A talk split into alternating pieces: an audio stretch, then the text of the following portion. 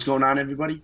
Welcome to episode 82 of the Deep Ball Gridiron Edition. I'm your host, Anthony Paolo, joined, of course, by my co host, Corey Lickman and Core. Week 17 of the 22 NFL season will go down as one of the scariest weeks ever. Of course, referring to the Damar Hamlin situation on Monday Night Football with the Bills and the Bengals. I mean, you can't start recapping the week and can't look forward to week 18 without talking about this. So, I mean, let's just get right into it with that game. I mean, like I said, it was a good week of football, and thankfully, so the Damar Hamlin situation has looks a lot better than it did on Monday night. But I mean, you talk about some of the scariest things that you've ever watched in professional sports. I mean, that is definitely up there. I'd say it's got to be, at least when I've been alive, at least what I remember, I'd have to say it's got to be number one. I mean, like, there's never really been a thing where a guy is legit fighting for his life that that I've seen. Um, I mean, I know like there's been like some gruesome injuries. I mean, obviously like Alex Smith. I know Joe Theismann, obviously like college basketball, like Kevin Ware, Paul George. Like there have been injuries like that, but like nothing has been like this where they've had to fully stop the game, like suspend it, and I don't even know if they're gonna play this game. But I mean, at that point, I think, yeah, I think you couldn't play this game when a guy goes down and you got to do CPR on him. And it's not even definite that he's gonna he's gonna be alive like the next day or the next coming days. Like he's fighting for his life. He's in critical condition. I think you got to show like out of respect and just like like just because these guys are. I mean, obviously they're football players, but at that moment, like you're more of just a human being at that point. Like he's fighting for his life. I think that's what you have to realize like these guys go out there every day, put their life at risk. Obviously, it's a really physical sport. It seemed like a routine tackle, but I mean, even the NFL, like a routine tackle, still a lot of like hard contact between you know, the offense and defensive player. So, yeah, respect to these guys.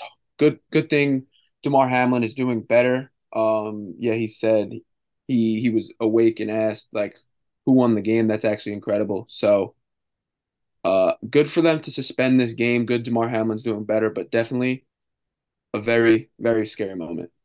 Yeah, I mean, for those twenty to thirty minutes, basically, where the game was paused, not postponed, like about to be postponed, and they were on the field doing CPR. It was definitely, um, definitely just unprecedented, like you said. And thankfully for Damar Hamlin right now, as they the most recent update that we have is that he's showing remarkable improvement. As you said in writing, he asked who was able to win the game.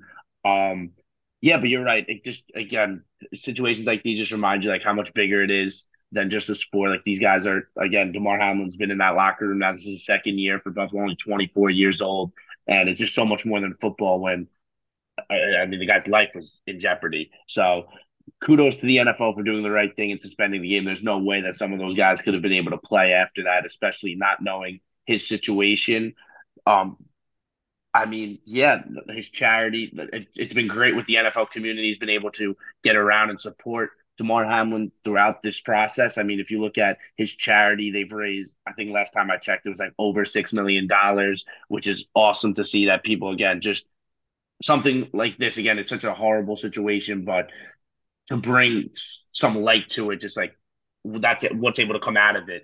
Uh, obviously, you had even a couple years ago, these two fan bases were a little interactive with Andy Dalton, and they the Buffalo Bills fans were like donating to Andy Dalton's charity when Dalton beat like the Ravens on like the last play of the game to get or like 50 seconds after the game to get Buffalo into the playoffs. So it's almost now like Cincinnati and the rest of the NFL community paying back Buffalo for um for this and supporting one of their own.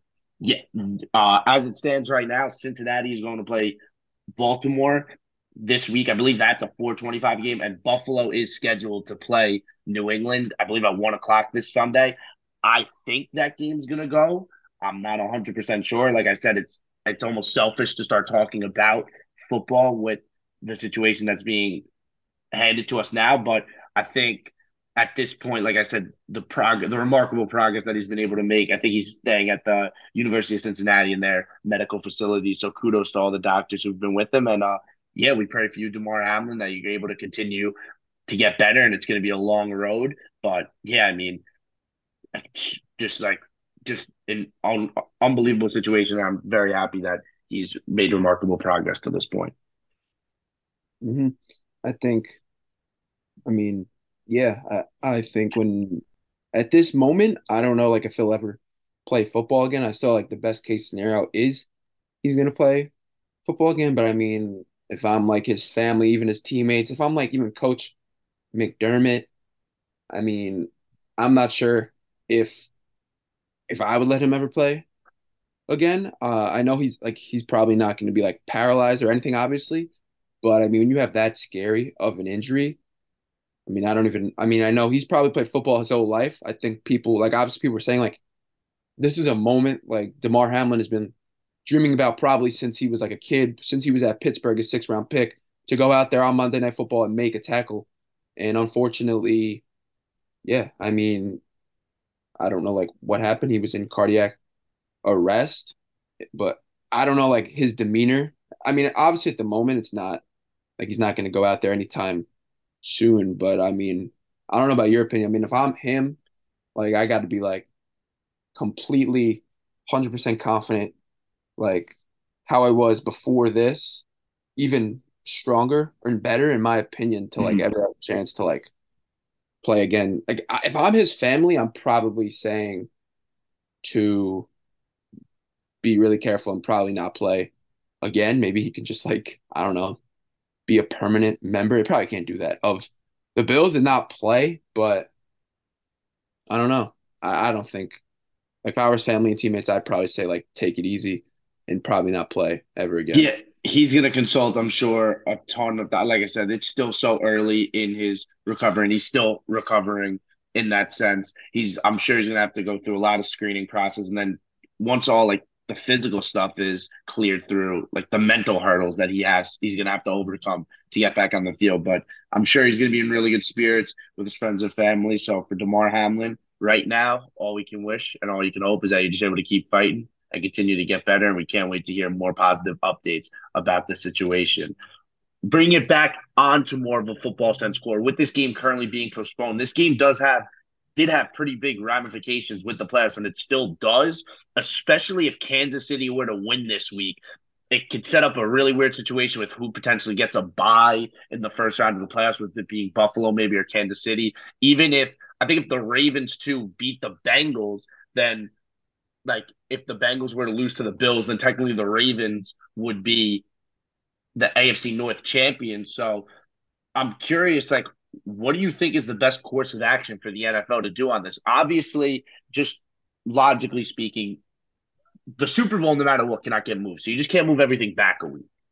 However, mm-hmm. I, I, even think this one would be. I think this is absolute last case scenario that they would get rid of the bye week, like where the Pro Bowl is, and you know what I mean, and then just play Cincinnati and Buffalo next weekend, be a standalone game. Like I really can't see that happening either.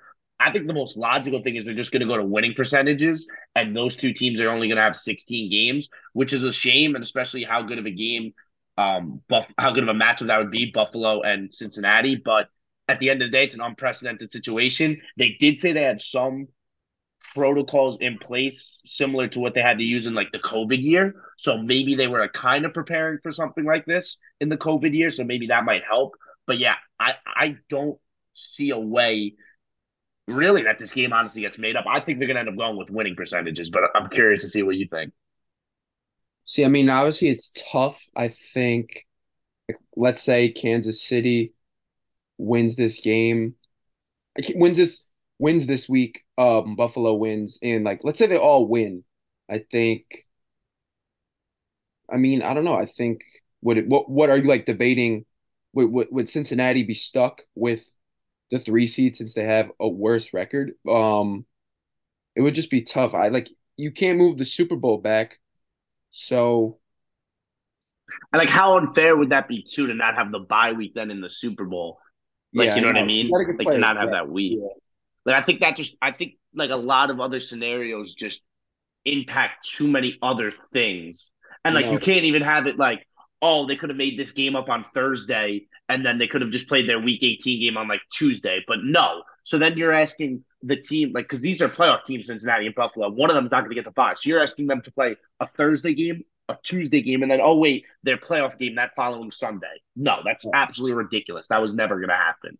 So right. like yeah. once the game once the game wasn't able like made up like the day after, which given the circumstances it really couldn't be if you ask me, especially with the condition of Damar Hamlin at that time.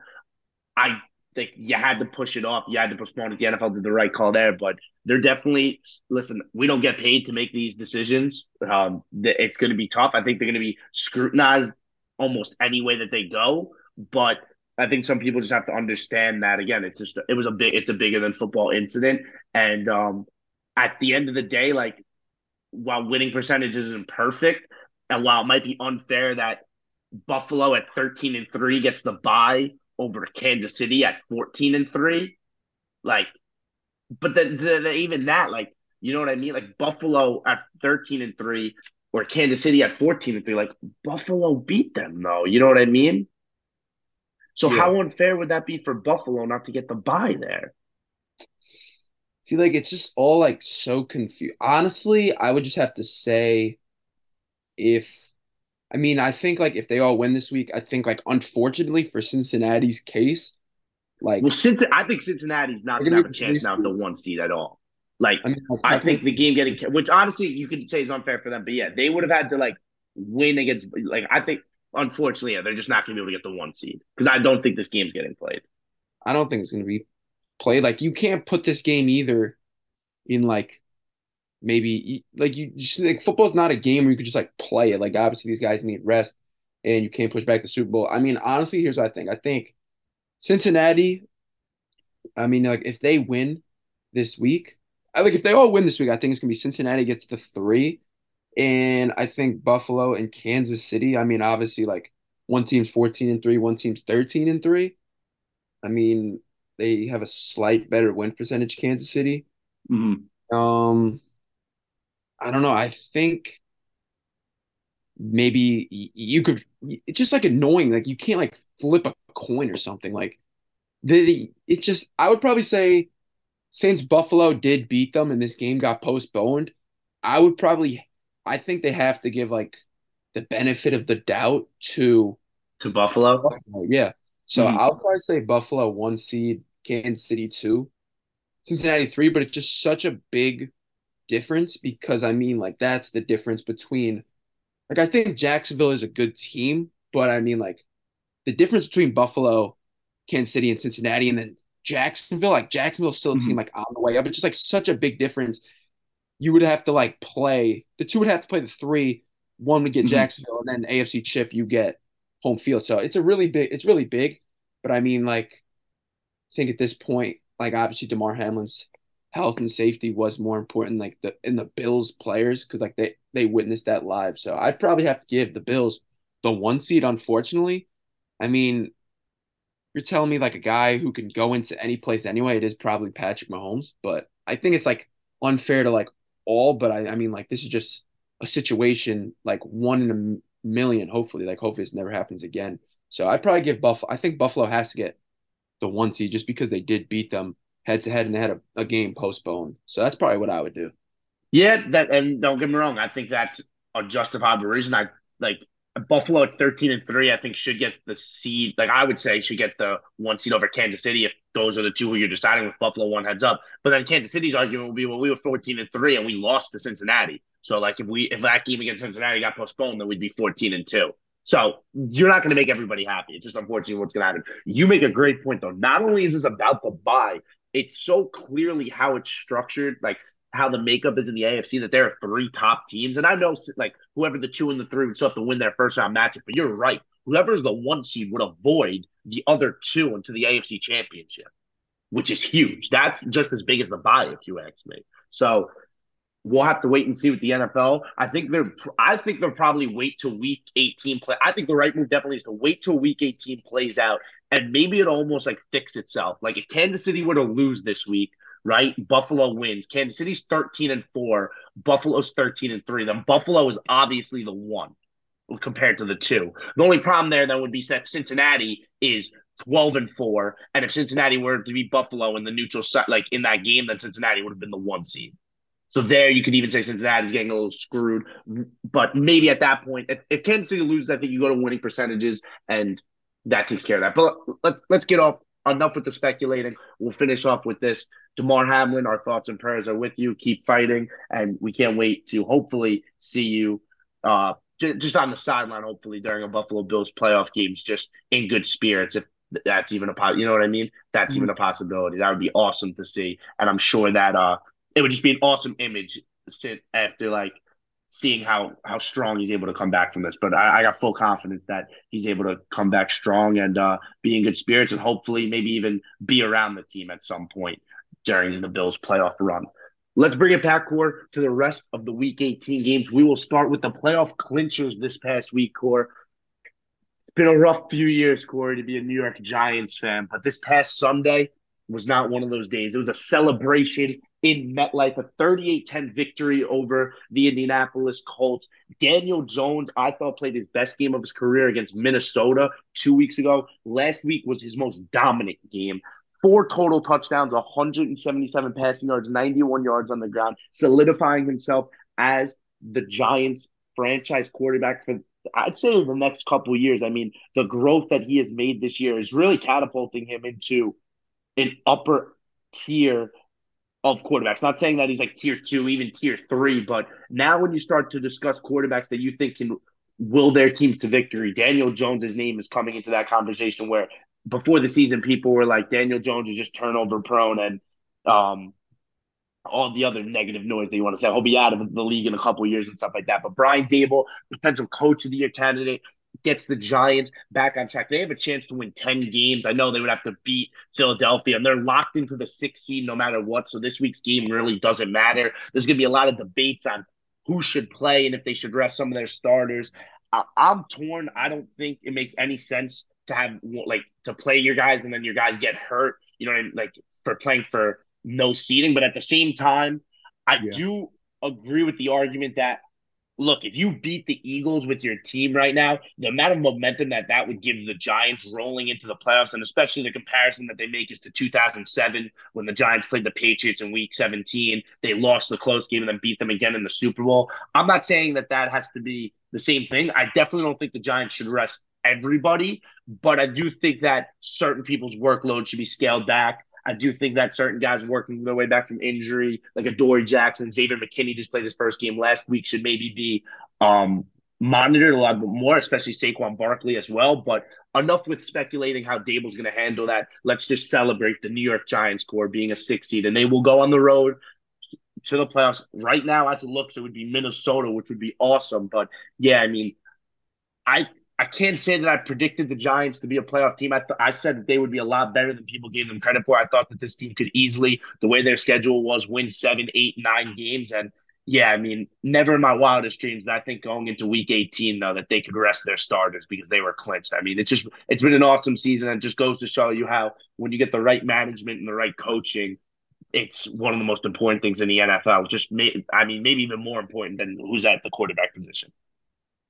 Yeah, I mean, I think Brian Daboll's definitely helped turn, change the culture. I mean, Daniel Jones, like even though like his stats don't look like the prettiest, I mean, he's obviously had a great season as the Giants quarterback, and I mean, yeah, they're they've won games, and he really hasn't had a lot of like good skill position players. I mean, on Sunday, four total touchdowns. Obviously, I mean, like a really good running quarterback. I think this team on paper still is not a pretty like looking team, but I mean, I don't think teams want to play the Giants. I mean, like I think right now, you look at the other maybe the Packers. I think the team like they, you look at Seattle, Detroit, Green Bay. I mean, I know the Lions are like decent, but I mean, any team I think like at home with versus the Lions, I think they'll take in a first round matchup. Maybe they don't want to see like Aaron Rodgers despite his like struggles in the mm-hmm. playoffs. But I mean, the Giants are also a team you don't want to see a very gritty type team who's well coached and not really going to go away. But I think like you're in the sixth spot right now. Um, I don't know. I think if if you're the Giants, like you're locked into that spot. I don't think you rest necessarily, but I don't play Daniel Jones, Saquon Barkley, like all my guys for the whole game.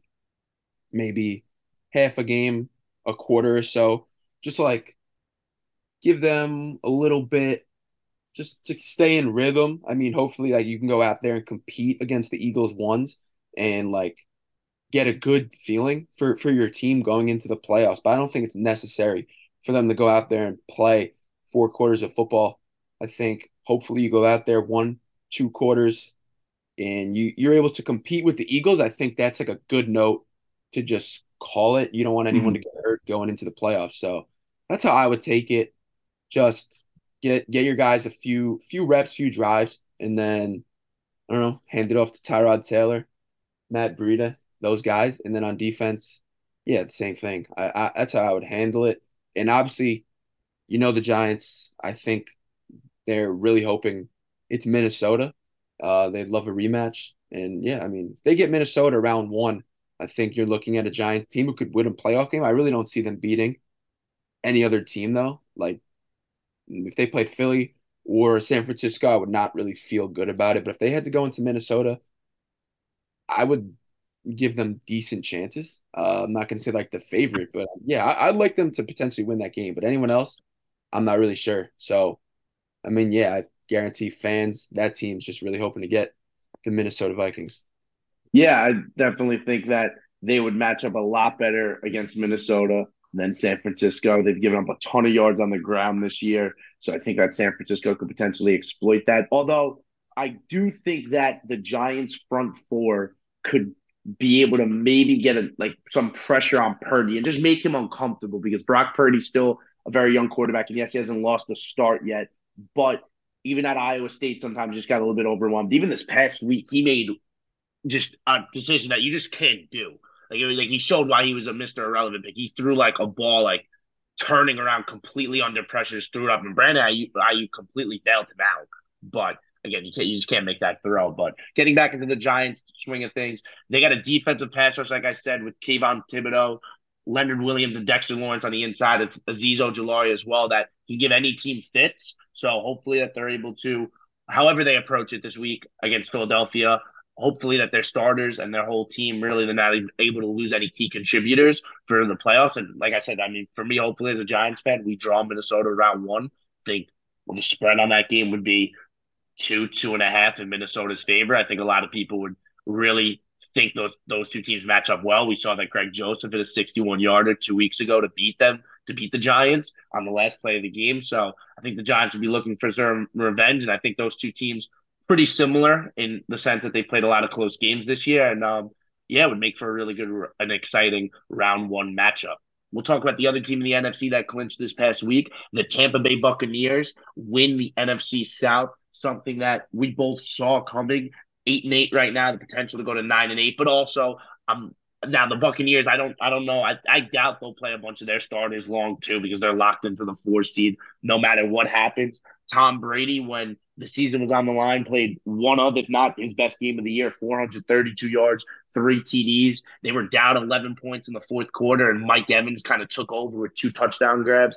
Evans on the complete day had 10 catches, 207 yards, and three touchdowns. And poor CJ Henderson was just chasing him in the highlight film of Mike Evans' touchdowns. I mean, couldn't be stopped in that fourth quarter. Jake Camarda also deserves a huge mm-hmm. shout out, Core. I don't know if you saw when he like that bad snap and the fact that he was wild. able to get that punt off. Now the play didn't count, but it was a replay of fourth down, which was absolutely huge. Which I believe there was like thirty something seconds left in the game at that point, and the Panthers could have gotten the ball at midfield potentially, but able to punt it away it would have been an awesome story for the Panthers to be able to win this one with Steve Wilks as the interim head coach, Sam Darnold coming back from injury and then off the bench to kind of carry them to a playoff spot even after trading Christian McCaffrey. But their time will come. I mean, this was a rebuilding team. They didn't expect to be here. And for the Tampa Bay Buccaneers, they underachieved like crazy during the regular season, but they're still in the playoffs. They're still going to host a playoff game, and they still have Tom Brady and a defense that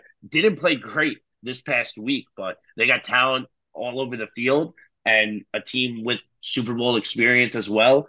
Definitely not your typical four seed, and definitely a team that Dallas or Philadelphia, probably both of them potentially, if one of them's the five seed and one of them's the one seed, would have to play. And they, they don't feel great about it. I mean, Tampa Bay, like I said, is a could be a d- very dangerous four seed come the playoffs. The Bucks obviously are a team like you don't really want to see. I mean, I don't think that's a really like that good a team, obviously, but I mean, obviously it's Tom Brady, and despite the fact he's like 40, yeah, he's 45 and he's had a bad season. I mean, hey, threw for 432 yards and three touchdowns in this one, so maybe the guy's starting to click at the right time. I think you look at the Buccaneers. I mean, like all before this game, Chris. I mean, Mike Evans really hasn't been as involved, and I like Chris Godwin, but I think for this offense to be a better offense, it's got to be like Mike Evans. I think has to be the guy. Chris Godwin is a. I think yeah, he Chris Godwin's more of a like more reception, like lower yards, less explosive type guy. I think Mike Evans is the big, big play dependent guy that Tom Brady like could get the ball to downfield. A lot of times this year, they haven't been an explosive team. And like you look at Chris Godwin, and he's had like nine catches, but he's probably not not over hundred yards. Like he's not getting that many yards per catch. Mike Evans, I mean, he's like the big play threat for for this team. And I think if he can get more involved, I mean, like there's been games he gets like one, two catches. So I think Mike Evans is kind of an X factor, and I think he is like their best receiver. I think Godwin's also really good. I just think like Mike Evans to me, I think this offense wants to excel. He's the guy who Brady's got got to get the ball to because I think he is more like an explosive type player, especially coming off an ACL tear for Godwin. He's more of a like short yardage type guy. But I mean, Brady um, in the playoffs. I mean, Dallas round one. I don't know. I mean, if it's Dallas, I don't know. I mean, Dallas obviously a team who struggled in the playoffs. I don't know how I would feel if I was Dak Prescott going into Tampa. I mean, I mean, I think that spread's only like minus three. To be honest, I think the Bucks. I mean, this is a good way to clinch the playoffs. I mean, obviously the Panthers aren't a good team, but to go for 420 yards and three touchdowns, certainly a, a bang kind of, in my opinion, to to roll into the playoffs. And I mean, Tom Brady's probably not going to play this week. I saw the spreads like Falcons minus four. So yeah, I mean, good win for the Bucks. When the thing about them is when they need to get like get it done, somehow the switch just flips. And when they're trailing against these uh below average teams, somehow they're able to get the job done. So credit to them and credit to Tom Brady. Yeah, we'll have to wait and see exactly who they will match up on come the playoffs because technically Philadelphia or Dallas could win the NFC East still. So that would mean that the other team would be the top wild card team and would have to travel to Tampa Bay. Real quick, core between the Giants and Tampa Bay, who would you rather play in the playoffs? Like, who do you think? Or I should ask that differently. That's who's who's the more dangerous team come playoff time? I like your Giants, but I'm gonna have to say Tampa just because you know Tom Brady is the goat, and I don't know somehow when it gets to January, Tom Brady somehow knows how to play football. I mean, I, I learned my lesson on when they played the Chiefs two years ago in uh in the Super Bowl. I was I was thinking the Chiefs were gonna win, and yeah, you can't really bet against against Tom Brady. So I'd say the Bucks are a team like I wouldn't want to see compared to like I wouldn't want to see them more like compared to the Giants just because of Tom Brady. Yeah, it's completely fair. And again, they went on playoff runs the past what like this is Brady's third year in Tampa Bay, so they have the playoff experience where the mm-hmm. Giants haven't made the playoffs since 2016, haven't won a playoff game since their Super Bowl run back in 2011. We'll switch it over to the AFC now. The last spot in the AFC wildcard is also up for grabs, as well as the NFC, but the NFC spot we're going to talk about a little later. The AFC spot is still up to grabs thanks to the Dolphins' collapse. They just lost their fifth straight game this past week to the New England Patriots. Teddy Bridgewater's pick six was a key play in this one. Kyler Dugger was the recipient of the interception, then took it back for a touchdown. He got hurt in this one. Skylar Thompson finished it out. With this victory for the New England Patriots, if they win this next week against Buffalo, they will be in. If they lose, Miami also has a chance. They would have to also win. Core, we'll start. We'll go with Miami right here. Five straight losses. Tua Tagovailoa out for the year. I mean, who's to blame for Miami's collapse? If there's anybody to blame, or if it's just like an unfortunate situation coupled with a tougher schedule at the wrong time. I'd have to say to blame. I think it's a little bit of both. I think it is a tough schedule, and unfortunately, I know coaches put you in. Coaches are put you, are supposed to put you in the right positions but I mean, it was working the previous weeks before that, and I mean, the schedule got a little harder, and unfortunately, like outside of the Bills game, I Tua Tagovailoa's play really kind of dipped. Even the Bills game, like he had some big plays. I mean, to what I think Tyreek had like a 20 yard touchdown, Waddle had 67 yards. Like, I think he wasn't as he's has not definitely hasn't been as efficient uh in the games against better opponents. So I think if I'm gonna put it on someone, unfortunately, I think it is Tua. I know he struggled with concussions. Obviously, that last game against Green Bay, I mean, he seemed a little bit off, but I, I have to say Tua just because uh when he was playing the Texans, the the Browns, the Bears, the Lions, like he was putting up numbers, and then he started playing like the Niners, the Chargers, uh, the Packers. Like even though like that game was concussed, like it just his play dipped and adjustments weren't really made. So I guess the coaching staff, like part of it could be on that. But I mean, Tua Tagovailoa's play certainly was not the same. So unfortunately, I mean, like you had you have two of the fastest, most explosive receivers in the NFL. Probably the two mo- like obviously Tyreek Hill's number one, but I think yeah, I think unfortunately a lot of this does lie on Tua, despite like this like what's gone on with him this year. Just because yeah, I mean when the br- the lights got a little bit brighter against like better teams, he kind of didn't really rise to the occasion, in my opinion. Yeah, I, am in agreement with you there. I don't think it falls completely on Tua. I think it's just also a case of bad luck that, yeah, of course, like this is gonna sound dumb. Like Tua was playing his best ball against bad teams, like that just logically makes sense. But still, even when he was rolling and stuff like that, like if he would to have been able to maybe play, like if you would have like thrown in the Buffalo game after the Texans instead of right, you know what I mean? Instead of right after back to back weeks in California playing the 49ers and the Chargers. Maybe it's a little different.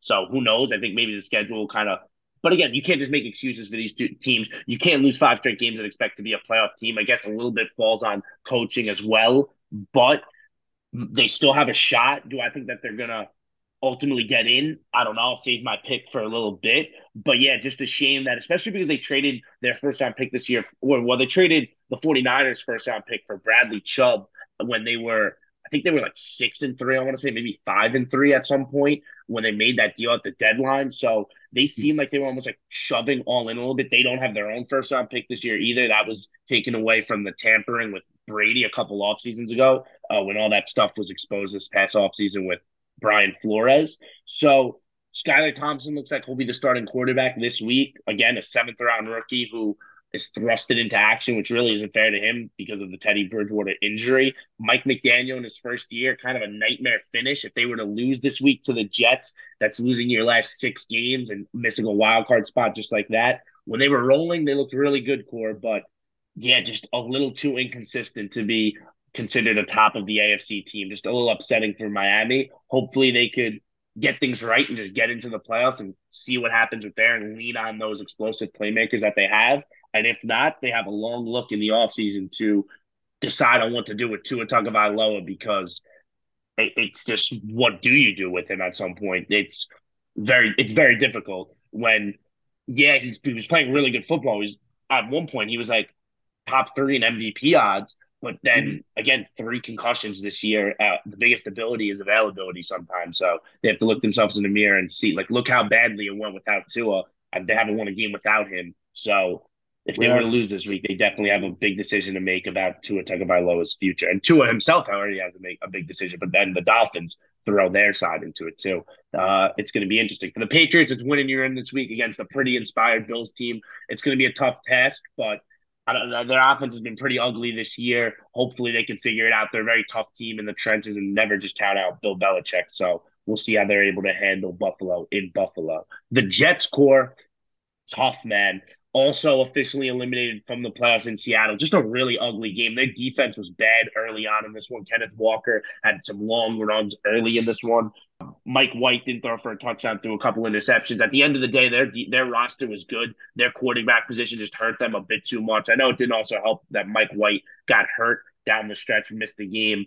With that being said, they're probably looking to 2023. It does not seem that Zach Wilson will be the quarterback there. Core I mean, if you had to guess right now, what is it, January 5th, uh, who will be the quarterback for week for the Jets week one come 2023?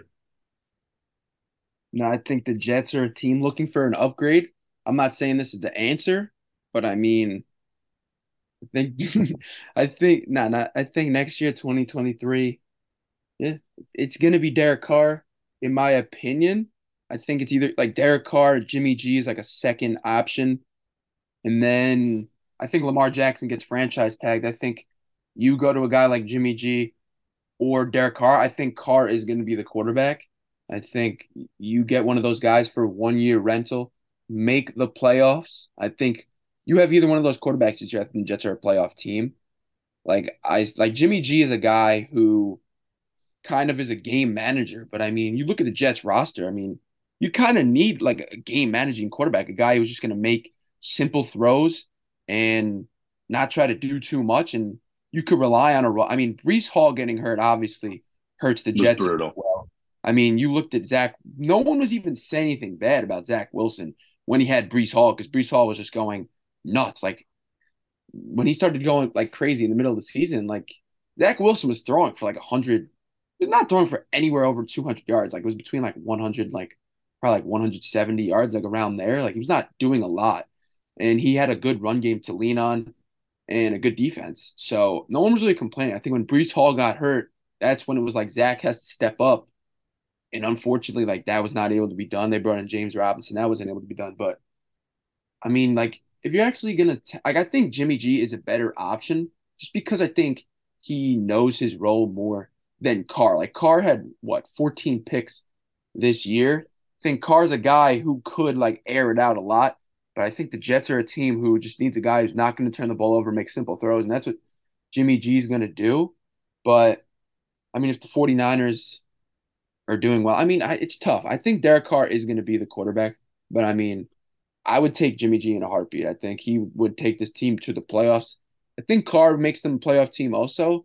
I think Carr's a guy who maybe like his ceiling is better than a guy like Jimmy G, but like if his floor, like he could have three picks in a game. Like Jimmy G is rarely going to do that. So yeah, I think it's going to be Carr, but honestly, I would rather Jimmy G. Yeah, really well put by you. We'll talk about Carr's situation in Vegas and his potential heir apparent. Jarrett Stidham looked really good this week. We'll get into that, but I'm in agreement with you. I think Derek Carr. If you look at the rest of the league too, makes way too much sense to the Jets. Outside of Washington, I can't really see a spot where they like a veteran quarterback could come in potentially and compete to be a playoff team on a roster like he could if he goes to the Jets. Jimmy G's another really good one. That's a logical fit. I think that those two guys will definitely be in play. I think one of the two will be the quarterback if they don't take a big swing at a guy, which I think they should. They have a lot of talent at skill position players. They have a lot of talent up front on both sides of the ball. They should go knocking on Green Bay's door and maybe see, right, like I know Green Bay just went on a nice little run right now, but maybe if they lose this week, you know, Aaron Rodgers, like he makes all too much sense in New York as well. Kind of like old Brett Favre-ish, finishing his career with the Jets. Well, obviously Brett Favre ended up playing with the Vikings, but still, you know what I mean. The Lamar Jackson too. I just don't think that's going to happen. But who knows? Especially with the Lamar Jackson injury situation now, and this is going to be like the fifth week that Lamar's not going to potentially play. So yeah, they're definitely going to have to make a change at quarterback. It's clear that Mike White isn't the answer, it looks like, for the future. I don't think they should go with somebody young. I think their roster's too ready to win like right now, like especially compete in the playoffs, that they should risk it with a rookie quarterback, especially because they're also not going to have a high pick in the draft. So yeah, Derek Carr, Jimmy Garoppolo, one of the two I would expect to be at quarterback. I'm sure like Jacoby Brissett would even be like a lesser of the option too. Maybe you can get pretty good football out of. He played real well for the Browns. Baker Mayfield too. I think Baker's just a little too like I don't like if you're gonna get Baker, why not just get Garoppolo? You know what I mean? Like I don't think Baker's ceiling is better than Garoppolo's, but I think Baker's floor is ten times worse. Yeah. So that's kind of why I would stay off Baker. That's why I didn't even mention Baker. But yeah, Baker is technically an option as well. And if the Jets like feel really confident that what McVay has been able to do with Baker the last couple weeks, maybe maybe they at least bring Baker in to compete for the job. And if they see something they really like in him in training camp, uh, they could go for that. For Zach Wilson, too, I think Zach Wilson could potentially, I don't even think he should be the backup next year. I think they should try to trade him. I know it sucks to like eat a, former number two overall pick for like a second or a third, but I think if you send Zach Wilson to a team with a veteran head coach like, I don't know, maybe like a Seattle, like I don't like maybe um a Tampa Bay Like maybe that would be a place where Zach Wilson could sit for a little bit and then potentially in his fourth year, which would be his contract year, be the starter and get one more chance at it. So I think either of those two spots can make a lot of sense for him, but I definitely don't think it makes sense for the Jets to keep him at this point. I think his time there is kind of done. We will talk about a young quarterback core, though, who looks like he really is solidifying himself as a franchise quarterback. Kenny Pickett has had a very interesting season, but the Pittsburgh Steelers are playing themselves into a potential playoff spot. They need a couple things to go their way this week. Thanks, though, large in part to Kenny Pickett's game winning drive on Sunday Night Football. I mean, let me tell you something, Gordon. He made some really big throws on that last drive. He had a big throw to Freiermuth, Steve Sims, and then the Najee Harris 10 yard touchdown after he's rolling out to his left, able to find him. He's able to make some plays with his legs and improvise in the pocket, showing he's a playmaker. In a 16 13 win, he was obviously the better quarterback on the field between him and Tyler Huntley. And yeah, he proved to be able to keep the Steelers season alive. I think this is the Steelers' what? Third straight victory. Like I said, they need a couple things to go their way, but yeah, it's crazy. This team is never bad. They're always competing, even when it looked like it was going to be a really bad year. But large in part to Kenny Pickett. I know the numbers aren't really popping out at you, but I mean, he's led he's led them on some back to back weeks, game winning drives, and yeah, let let's see what he could do. It's actually four the not three straight. It's four their last five that he's won there. So he's giving them a shot. Mm-hmm. I think the Steelers. I think yeah. I mean, you look at the Steelers like Kenny Pickett's pay, I mean, I'm not gonna say he's like Daniel Jones, but I mean, like you look just in the way like their stats. I mean, Daniel Jones obviously been better, but no, it's a, it's a it's a good it's actually a pretty good comparison to like i would say a young like I don't I don't think he's Jones like as good as Jones is this year, but I think like yeah, I, I I like the comparison a lot, especially because I think that they could both like they're not this elite quarterback crew, but they can make things happen, like especially with their legs mm-hmm. and they're able to get sometimes out of the pockets. That's that's a good one. That's a good comparison. I can get I can get behind that. Kenny Pickett is a guy. I mean, you've watched play like the eye test. I think he's been good. I mean, even like the first game he came in against the Jets, I think he had three interceptions, but he kind of elevated the offense in that game, despite them losing that game. And obviously, like when they played Buffalo, I mean, obviously they got smoked, but yeah, I mean, Mike Tomlin, the guy just I don't know. I mean, somehow he's I mean he's got to be a Hall of Fame coach despite what he only have like one I think he has one Super Bowl maybe but two. Two two he's got two. Yeah my fault. But yeah he's definitely a Hall of Fame coach. He just like yeah they never have a losing record. I mean this week they have a chance to get to nine and eight when a team who yeah a lot of games under 500 I think earlier in the year. I don't know if we talked about it on the show. I think I texted you about it. I was like if the Steelers have like a top five pick are they definitely going mm-hmm. QB I was kind of sold on it just because like they were losing games. But I mean, hey, Kenny Pickett, I think, certainly has earned another year, if not like if he can keep More. showing consistency and then next year like plays well. I mean, yeah, I think mm-hmm. he can prove to be the franchise quarterback for the Steelers. And even this game, I think like you look at his stats are not like that pretty, but when he needs to when he needed to make completions, he was able to get it done. And then he led them on that game winning drive, that rollout to the left, finding Najee Harris. I mean, yeah, I think like Cris Collinsworth is like if Patrick Mahomes did that, we'd be talking more about it. I don't yep. think it was that spectacular, but it was definitely an impressive play. And when you have as good of a defense with as the Steelers do, I mean, obviously TJ Watt, it's crazy how one guy makes such a big difference for that defense. But I mean, with TJ Watt, I think the Steelers are a good team. I got some friends who are Steelers fans, and they were chirping me about the Jets getting eliminated, and I was like, it's not like the Steelers are going to make it either. And of course, you know, I mean, you look at the Steelers' path to the playoffs. All they got to do is win, and then, I mean, obviously the Jets have to beat Miami, but it is Skylar Thompson at third string quarterback, and then the, the Patriots have to go into Buffalo, where Buffalo like kind of needs to win the game. So I think it's kind of a very realistic possibility for them to get in to the playoffs. I don't know if I have confidence in the Jets. I think that'll be a low scoring game. But yeah, I mean, the Steelers have, like, it's just remarkable. Them and the Packers are just teams who, like, it kind of just seems they're always in the hunt to make the playoffs, if not, like, their floor is always like playoffs, it seems like, or just like in the conversation for playoffs, and their ceiling is a Super Bowl contender, kind of. But both those teams, both those franchises, I mean, those fans have been kind of lucky. They haven't gone like obviously the Giants have two Super Bowls. They haven't really but the Giants have had bad seasons. Like the Jets and Giants, you know, we have bad seasons. Like Steelers fans, Packers fans, like they're just like blessed with competitive seasons year in year out. So, but yeah, Kenny Pickett, I think, is proving to be definitely the 2023 starter, and if he can keep it up, the franchise quarterback for the Pittsburgh Steelers. Yeah, in the draft class that he was the only quarterback in the top two rounds. I mean, we've seen some of these other rookie quarterbacks play, and they've looked bad. Like Malik Willis is getting benched for Josh Dobbs in a must-win game this That's week. So you have uh, Desmond Ridder, who hasn't looked great with the Falcons. I know he just got his first career win this past week. Um, I mean, Brock Purdy's looked good as the seventh rounder, but you know what I mean? Like Kenny no, Pickett. a chance, yeah. Ken, yeah, Ken. Um, oh wait, oh, I'm sorry. What did, you, what did you say? I'm sorry. I, said Sam Howell hasn't really gotten yeah. a chance, but no, no, but, but but he's getting a chance this week. Sam Howell was, is actually oh, starting really? this week. Yeah, they announced. Yeah, they were going to go with Heinicke, but apparently even Heinicke was like, "Yeah, give Howell a shot," which I don't blame Heinicke for. Heinicke's after he got the ultimate teammate bench for. Yes, he is. That's that's hundred percent. That's why they like him there. Um, Corral got hurt too, so you haven't gotten to see Corral. But for a weak quarterback class so far, Kenny Pickett has definitely done his fair share to try to uh try to make it respectable. So with that being said, Corey, you kind of alluded to the fact that the three teams really in play for the spot are the Patriots, the Dolphins, and the Steelers. Who's your pick to end up getting in? You know the situation. The Patriots win, they're in. But if the Patriots lose, it opens the door to the Dolphins. And if the Dolphins lose, it opens the door to the Steelers. With the Steelers win, who do you got between the three of them taking the seventh seed in the AFC? I think the Steelers are going to win. I think the Patriots. I mean, I don't think the Patriots are going to get a win this week, so I think they get eliminated.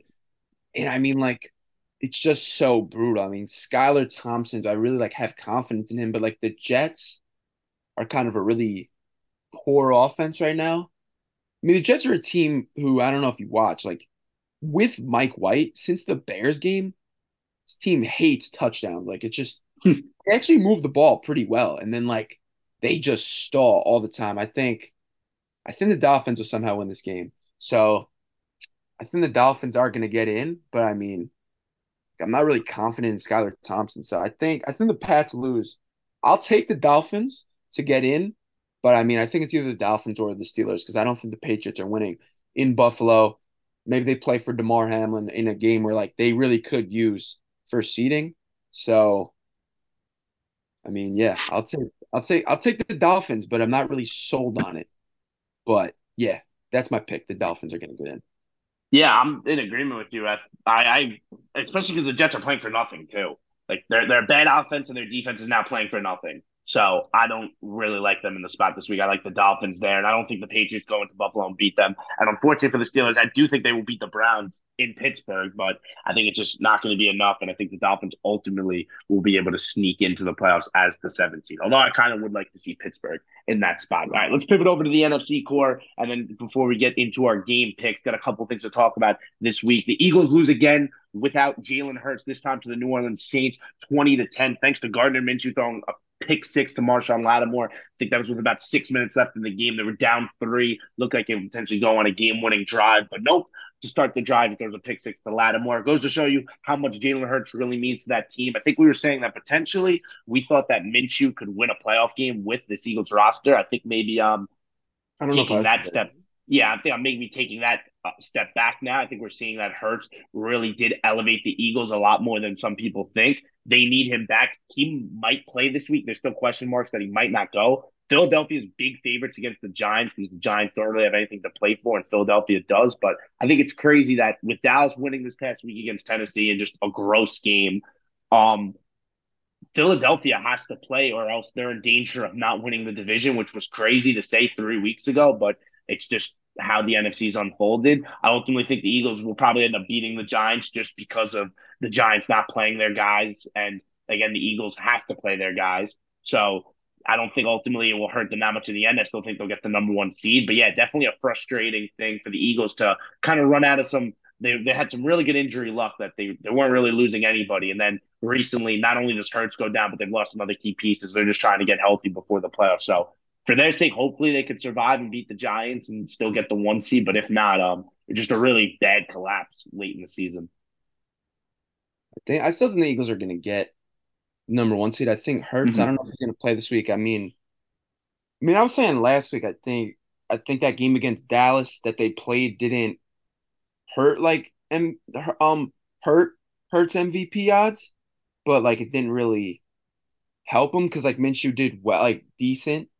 But I mean, this week I think definitely like helps Jalen Hurts MVP odds. I mean, this is a game I think you plug in Jalen Hurts, they win this game also. I mean, Hurt, I, I don't like Hurts is not like his ability is unique. Like he's like you put him in many offenses, he's gonna be good. I don't think he's like a system quarterback like that. He's like he's he's got a unique skill set. So I think they definitely need him to make a deep playoff run, even win a playoff game. I think this week. Uh, yeah, I mean, it's still winning. You're in. I'm winning. You're the number one seed. So the Giants do rest Daniel Jones and their starters. I don't know, like if they're gonna play it all. That spread minus 14 kind of like makes me think it's they're gonna. So yeah, I think the Eagles. It is a little annoying that Hurts has to go out there and play because I mean, if they won one game, they they would have clinched it. But I think maybe you go out there, just win this game. You then you get a bye, another week to rest, and yeah, you can run into Tampa, um, or Dallas, who like they would get a rematch with Jalen Hurts healthy in Philly. So I don't think it's anything to worry about in Philly. I mean, you go out there, just win this game with probably the number twos out there. So then you clinch the number one seed, get a bye, and I think you're good from there. I think even with if, even if Gardner Minshew plays this game versus a resting Giants team, I think they could win. So I still think the Eagles mm-hmm. are going to get the one seed. In my opinion, I guess it's a little annoying that they have to sweat this game at all, but I mean, still control your own destiny. Just when you get the one seed, so I think they'll get that. Yeah, for sure. And if they don't, potentially they open the door to the San Francisco 49ers, who have won nine in a row. They were able to survive the Jarrett Stidham scare. That we'll start with him first. I mean, he looked unbelievable in relief of Derek Carr, 365 yards, three touchdowns. He had been with Josh McDaniels in New England, so maybe he was more familiar with the system. Definitely hurts Derek Carr's value a little bit, just seeing how he struggled the past few weeks. And then again, they go to Stidham, and his arm looked legit. I mean, he was a former fourth round pick out of Auburn, never really got a chance to showcase himself. Davante Adams looked insane too. Two awesome touchdowns. One of his touchdown catches was great. But in the end, Brock Purdy was able to put them into field goal range. I know Brandon Aiyuk went over 100 yards. He looked really good stepping into a more featured role again with Deebo Samuel out. Christian McCaffrey was also awesome, 121 yards and a touchdown on the ground to go along with six catches for 72 yards. I think I can confidently say that the Niners are the best team in the NFC. It's been brewing for quite some time. I'm afraid and of Brock Purdy. I know he, like I said, he made a really bad throw that Aiyuk was able to bail him out on, just panicking. And I'm scared that he like he's not as battle tested as like I'd want him to be, and especially just his pedigree, him being a former Mr. Irrelevant pick, and just going back to his college days too. Sometimes the moment being a little too big for him. I, again, I just think of that Big Twelve championship game a couple years back against Oklahoma. With that being said, they have an awesome supporting cast. Their defense wasn't great this past day, but I'll tr- draw that up to Stidham just being really good. So yeah, the Niners could potentially play themselves into a one seed. I think they're the best team in the NFC. But with that still being said, I think Jarrett Stidham potentially got himself a 2023 tryout for a starting job because, like I said, he looked really good in that one, and maybe the Raiders regret not going to him a little sooner. I'm not going to sit here and say like um I don't think the Raiders are upset that they went to Stidham like later. I mean, like earlier, just because I mean Jarrett Stidham obviously out of Auburn.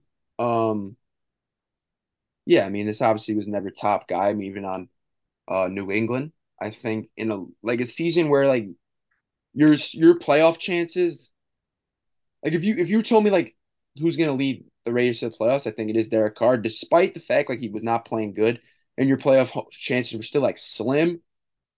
I don't know. I mean, obviously Stidham looked really good, but I know at least I did not expect Stidham to play this way. I mean, obviously he he could finish out the season. Hopefully he plays good for his sake, but I'm not going to sit here and like even the Raiders front office. I don't know if they're going to be like regretting that they didn't go to Stidham earlier, just because I mean Derek Carr has been your guy for the last few years. I'm not saying like they've been that good of a team. I think what they've made the playoffs last year. They lost to Cincinnati, but yeah, I mean he's been good for the Raiders, so I'm not. I don't think like they regret that. It was just a bad season for for Carr. I think they move on from him. I mean, if Stidham even balls out the last game, I still don't see like Stidham. There's no way Stidham is the opening day starter mm-hmm. for the Raiders. Like, do you think that's gonna happen? No, I don't. I guess they'd have to go. I don't know how their draft. Like they have first this year, do you know? The Raiders, yeah, but the, you know what the rumors are? The rumors are Viva Los Brady is what they're saying in a reunion with um, Josh McDaniels in Vegas with Brady. That would be crazy. Something to consider too. Going to a warmer place, divorced Brady in Vegas. Like who knows, man? Different animal. I mean, yeah, they could, they could give him a lot of money. He's got weapons there. I know that's definitely been a popular like popular yeah. spot, and especially because he's just more comfortable with like an old system. So we'll see. We'll see where that goes. But that that's a conversation to be had for a different day. Yeah, I mean, I don't know if Brady like I don't know if he's at the like any like time in his career where you could put him on a team and they're really like Super Bowl contenders. Like I don't know if Brady's gonna get another, but it definitely would be fun for um Brady to go to Vegas. I mean, if not, maybe they got to drag um draft someone. So yeah, I don't know where they go from here. And that's kind of an interesting QB spot. I don't see them like trading for another veteran type QB though, unless it is like Rodgers, which would be actually pretty crazy. I can't see them trading two years in a row with each other, but mm-hmm. that would be crazy. Or in Brady, but that's about it. I don't think anyone else they would trade for. Yeah, that's fair. And like I said, that's a conversation that the Raiders are going to have all off season, and they'll be able to figure that out because it's inevitable that they will cut Derek Carr, especially after they benched him for the last two weeks of the year. Getting back on track with the NFC playoff picture, we'll leave off right before we get to our game picks. The Minnesota Vikings were blown out this past weekend by the Green Bay Packers. The Packers took a 41 to 3 lead in this game. They ended up scoring two touchdowns, the Vikings, that being to make it 41 17 four straight for the Packers. They can play themselves. They control their own destiny right now, winning they're in. It's crazy. We were saying that again. This is just a team that they were really bad all year, not a good football team, and they just come at the right time, playing really good football. We won't talk about the Vikings. We've talked about them enough this year. We'll kind of start our game picks getting into this, getting into week 18 here. We'll start with this NFC wildcard game because this is the Sunday night football game. The Green Bay Packers, and we'll talk about them while we make the pick, play the Detroit Lions. If the Packers win this game, there, and if the Lions win this game, they could potentially be in, but it's based on the result earlier with Seattle. Now, I know it's a little bit confusing. Seattle plays earlier in the day. They play the Rams. If Seattle wins, they now have to wait to Sunday Night Football to see if the Packers lose. If the Packers lose, Seattle wins. Seattle's in. If Seattle loses, Packers lose. Detroit's in. If the Packers win, they're automatically in. A little hard to follow, but at the end of the day, the Packers control their own destiny. Core, they're four and a half point favorites, winning four straight games. Do you think they're able to take it one more in Lambeau on Sunday night and beat the Detroit Lions? Yeah, I think I think the Packers get into the playoffs. I think they win this game and beat the Lions, especially um on at Lambeau. I mean, they lost in Ford Field earlier. I it just like makes so much sense that it kind of concerns me. Like, is there any chance the public is not absolutely hammering the Packers? Like, it's annoying that like betting has to come into this, but like I just can't see the only reason I could see people taking Detroit is because they think the public is all over Green Bay. Like logically speaking, like if Vegas, if if I was like 10 years old and I didn't even know about betting at that point, I would just like think in my like I was like knowledgeable about sports, I'd be like, oh, the, the Packers already won this game. Like I just think there's just no way they can lose this game. Like if I didn't even know about Vegas and all that stuff, where like, oh, if the public takes one team, and usually like the public loses, like I would just think the Packers are going to win this game. But honestly, like, you just can't go against the Packers in this situation. It's just like impossible. I mean, if if football is not rigged, I think the Packers win this game and and cover minus four and a half. Honestly, I mean they'll probably yeah, I mean, not covering and win just to screw over a lot of people. But I think they definitely win this game. Yeah, I mean Goff too, like playing in Lambeau in Week 18. That's a really tough spot for him. He struggled notoriously in later months outdoors, especially when he was with the Rams. And this is a huge game for him.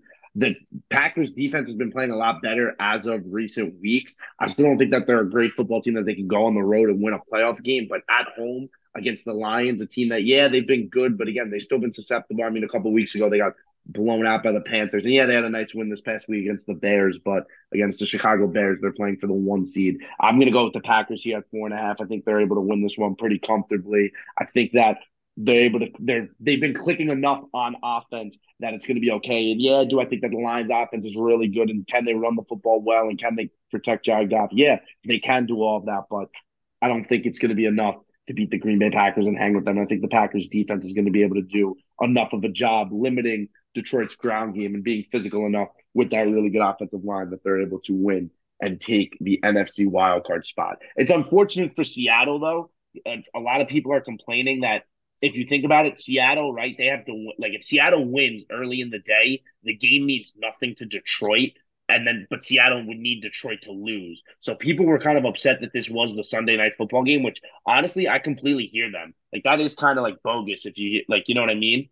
That puts Seattle kind of in a tough spot and an annoying spot. That like, yeah, if they win, of course they have to win to help themselves, but if they win, they also like hurt Detroit to the point where yeah, Detroit still wants to win the game, of course, because it's like to screw over the Packers, but it's not the same when you're playing for uh, a potential playoff spot. Whereas if this game was earlier in the day and then Seattle was later, um, the Lions would have to would be in a must win spot no matter what. Where whereas if it's since it's a night game, the Lions could potentially go into this game without a chance to make the playoffs. With that still being said, I still think the Packers will ultimately win this game and they will be victorious and take the NFC spot. But interesting to think about how the NFL kind of messed with the schedule this week. A lot of people were not happy about that, and justifiably so. I would not be happy if I was a Seattle fan with this. We'll move on to the AFC and the AFC South. The Jaguars are six point favorites against the Titans. I don't think this one is. I think we're going to be uh, in a consensus here. The Jacksonville Jaguars have to be the play here. The Titans are just not a good football team. One to begin with, and two, they're a mess right now. Yes, they just rested a bunch of their guys, and Derrick Henry will be coming back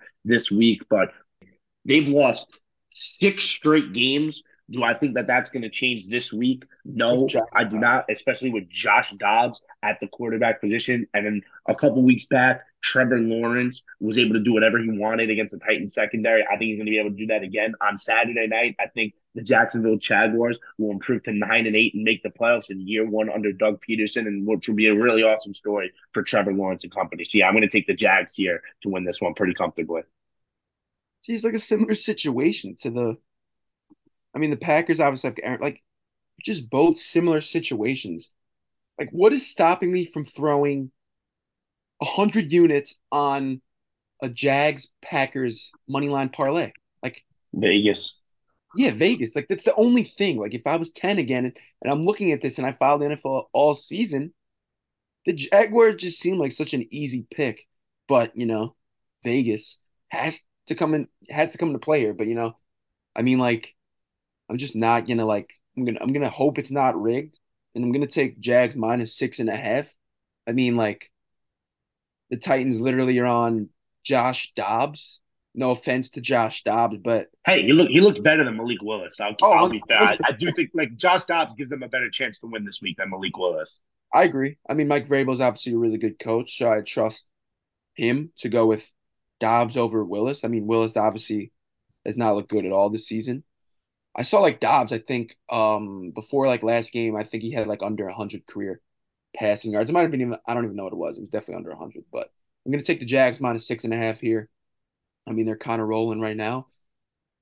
And honestly, I think the Jags are a team who gets in at the four seed, and I don't know. I mean, what is it? It's probably gonna be like Jags versus is Baltimore. If, if Bal- no, if Baltimore loses, I think it could actually it's Jags Chargers. Yeah, yeah. I think Jags can beat either one of those teams, honestly. So, yeah, I think Jags honestly are hot at the right time. I think they win this game, and honestly, I think they can definitely win a playoff game, like no doubt. So, I'll take the Jags minus six and a half here. Yeah, I'm gonna like I said, I'm in agreement there, and I do think that the Jaguars, whoever they play, whether it be Baltimore or the Chargers, I actually think that they can definitely win that game. They've been really good on the offensive line too, as well, being physical. So I think that that could help neutralize Tennessee's defensive line. I think that's the only way that Tennessee can potentially win this game. If they really slow this game down, lean on Derrick Henry and their defensive line gets a lot of pressure on Trevor Lawrence, but I just don't anticipate that happening. Our last game pick core will be in the AFC North where the Ravens will travel to Cincinnati to play the Bengals. The Bengals are seven point favorites here. Lamar Jackson doesn't look like he's going to play again, which is a shame. Even with that being said, I think the Ravens are able to keep this one close. It being a division game, them still technically playing for the division. We're not 100% sure what they're going to do with that game against Buffalo. But if the Baltimore wins, they would be 11 and 6. Cincinnati loses, they would be 11 and 5, and Baltimore would have beat Cincinnati twice. So you would hope they wouldn't go to winning percentage there. You would hope that, you know what I mean? Like that's a that's a place where like how can you go to winning percentage? Like Baltimore beat them twice. Like just let Baltimore um yeah win the division. But who knows that that that's a situation where they would probably have to play the game. That's probably the only situation where they ultimately would have to do it if Baltimore is beat Cincinnati, because then you can't do winning percentage, just logically. But with that being said, I don't think it's going to be a problem. I think Cincinnati ends up winning this one. I do think it's close, though. So I'll take Baltimore plus seven, but I will take Cincinnati to win. I just think that overall they're too much of a better team. I'm not trusting Tyler Huntley. Their offense has looked really, really bad to this point, but their defense played really tough against Burrow and company early on in the year. But that was without I know Tee Higgins definitely didn't play in that game, but Chase I still think was healthy. So he was. So hopefully that they're able to neutralize, help slow down both of them. But I don't think it's going to be enough. Like I said, I think Baltimore ultimately will come up short, and the Bengals will be AFC North champions. I mean, yeah, the the, the Ravens defense has actually been like really good since I mean they got like Roquan Smith. I'm not saying he. I mean, yeah, I mean. Oh no, he's changed their de- no. He's 100 percent changed their defense. He's been awesome, and they've been awesome since they got. I was put that touchdown on him, but obviously, like it happens. But I would say in this game, like this line, I think with Huntley, I think I don't know. I think seven points. It kind of favors me to take. I think the best bet, obviously, for Baltimore is you got to keep this game somewhat low scoring. And I know like Cincinnati's offense has kind of been rolling, but I think I think Baltimore, even the over under is not high at all. So I think that kind of favors me to take Baltimore in this situation. Saw Cincinnati's 12 and 3 against the spread this year, which is obviously really good. But yeah, I think I think Cincinnati wins this game. I don't think Baltimore has the offensive firepower at all with Tyler Huntley, who honestly like last year seemed a lot more like serviceable than this year. I don't know, maybe he's just taking a step backwards. But I'll I'll take I'll take Cincinnati to win this game, but not cover. I think it'll be a game somehow like in the teens, maybe like a 19-13 type score. I think somehow Baltimore's defense has been able to rise to the occasion. So I think they'll cover, but I think Cincinnati wins this game. All right. So we're in way too much of agreement with our game pick score, which is never a good thing every week. So we'll have to mm-hmm. wait and see how week 18 plays out. Always awesome to see these games when they have literally winner go home implications being there. With that being said, that's going to be it for today's episode. Be sure to check us out on the Instagram at the deep ball underscore. We got games on Saturday. The Saturday night game is for the division in the AFC South, and then all Sunday. And then, like we said, Sunday night could be a Packers, no matter what win and you're in. And maybe a both win and you're in. If Seattle loses earlier in the day, Detroit's playoff hopes are still alive. With that being said, take care, everybody. Have a good one.